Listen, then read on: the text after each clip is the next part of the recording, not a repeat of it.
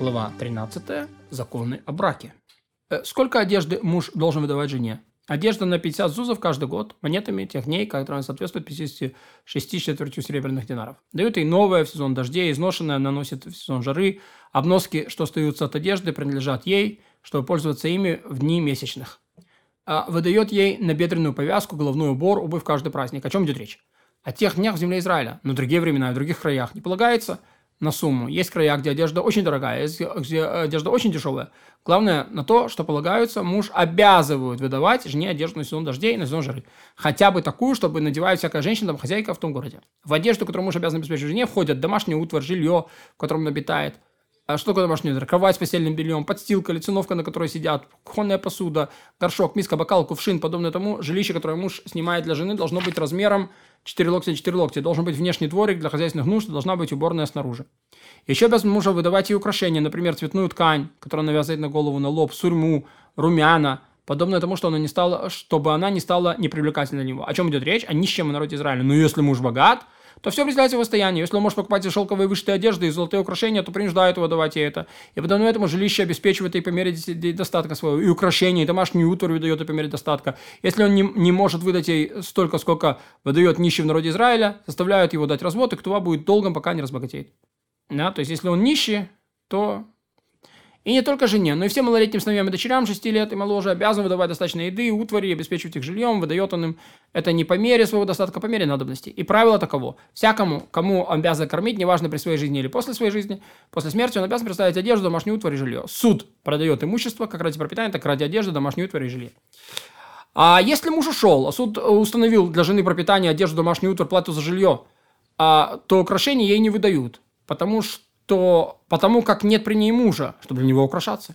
Но если муж обезумел или оглох, то ей дают украшения. Разбирательство мужа с женой по поводу одежды, утвари, плиты за жилье, платы за жилье, подобное разбирательство по поводу пропитания. Если муж сказал «я дал», она говорит «не давал», закон тот же. Если кто взял жену обетом, связал обетом, что она не будет украшать себя, одно из разновесий украшений, то бедные исполняют его год. А сверх того пусть либо получит разрешение от обета, либо разведется и выплатит по ктубе. Богатые исполняют обет 13 дней, 30 дней. Сверх этого либо получают разрешение от обета, либо выплачивают по ктубе. Если кто сказал, э, связал жену обетом, что не будет ходить в баню э, в городах, вот, то одна неделя у тебя есть. А в деревнях две недели. Если связал жену обетом, то, э, а потом надо либо разводиться, либо отменять обед. Если э, обед, что не будет носить обувь, то в деревнях три дня, в городах сутки. Сверх того, пусть либо получит разрешение от обета, либо разведется и выплатит ктубу. Если кто сказал жене, связал жену обетом, что она не будет давать в долг и брать в долг домашнюю утварь, такую, например, среди соседок, при этом давать и брать в долг, например, сито или решето, порушку, плиту, подобное этому, пусть получит разрешение от обета, разводится и выплатит по ктубе, потому что иначе это создаст ей дурную славу среди соседок.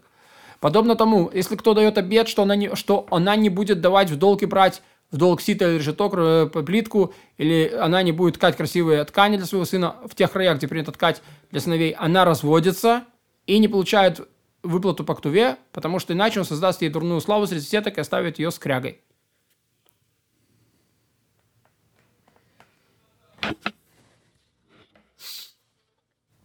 В тех краях, где не принято, чтобы женщины выходили на улицу в одном головном уборе на голове, обязательно нужно надевать шаль, полностью покрывающую все тело, подобные плащу, выдают ей в числе прочих одежд такую шаль наименьшей стоимости.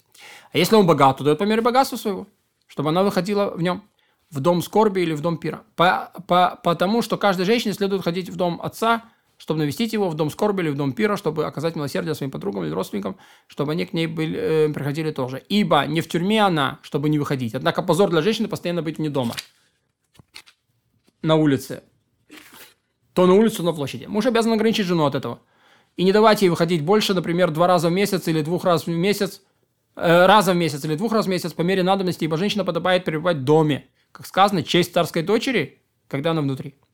Связал жену обетом, что она не будет выходить в отчий дом. Если родители живут в, в том же городе, один месяц она ждет, а второй, а на второй пусть разводится и выплатит по ктуве. Если родители живут в другом городе, то один праздник она ждет, на второй праздник разводится или э, пусть разведется и выплатит по ктуве связал жену обетом, что она не пойдет ходить в дом скорби и дом пира. Пусть или получит разрешение от обета, или разведется и выплатит по ктубе. Потому что если так, есть, потому что, как если бы он посадил жену в тюрьму и запер дверь. Но если он утверждает, что это из-за недостойных людей, которые бывают в этом доме скорби, или в доме пира. Ой, все считают этих людей недостойных, кто его слушает. Если говорит жене, не хочу, чтобы ко мне в дом приходили твой отец или мать, или брат, или сестра, его слушают. И пусть она ходит к ним, когда у них случится, э, случится что-то, и пусть она ходит в отчий дом раз в месяц и каждый праздник, а к ней пусть не приходят. Разве что у нее случится что-то важное, например, болезнь или роды. Потому что не принуждаю человека терпеть, как другие приходят в его владение. И подобно этому, когда она говорит, не хочу, чтобы ко мне приходили твоя мать или сестра, я не буду следствовать с ними в, одной, в одном дворе, потому что они досаждают мне и преследуют меня. Ее слушают, потому как не принуждаю человека жить с другим в его владениях. Если муж сказал, не желаю жить в этом жилище, потому что в этом квартале живут злые, недостойные люди или неевреев, и я их боюсь. Его слушают, даже если жители этого места не считаются недостойными. Потому что мудрецы э, повелели, удались от дурного соседа. Даже если там было его жилище, он забирает ее ее жилище. Он забирает ее из этого места и не селится среди достойных людей. И подобно этому жена сказала такое, пусть даже муж говорит, мне не мешают слушать жену, потому что она говорит, я не хочу, чтобы обо мне разошлась дурная слава из-за квартала. Вся населенная земля разделена на страны. Например, страна Ханаанская, страна Египет, Йемен, страна Куш, страна Шинар и подобное этому. В каждой из стран есть города и деревни. Последние Израиле вопросов э, браков делились на страны Иудею за Иордания, и Галилею. Если мужчина из одной страны взял жену, э, жену из другой страны, то ее заставляют переехать в его страну или развестись без выплат по ктубе. Потому что на таком условии она выходила замуж. То есть она к мужу приходит. Пусть даже он не сказал это прямо. Однако, если он взял жену в одной стране, будучи жителем той же страны, там той же Иудеи, то не может вывести ее в другую страну.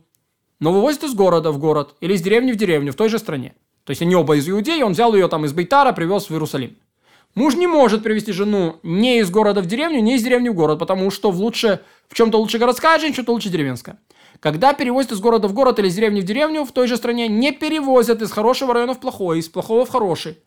Ведь в хорошем районе жене придется ухаживать за собой, следить за собой, чтобы не потерять уважение, не выглядеть уродливой.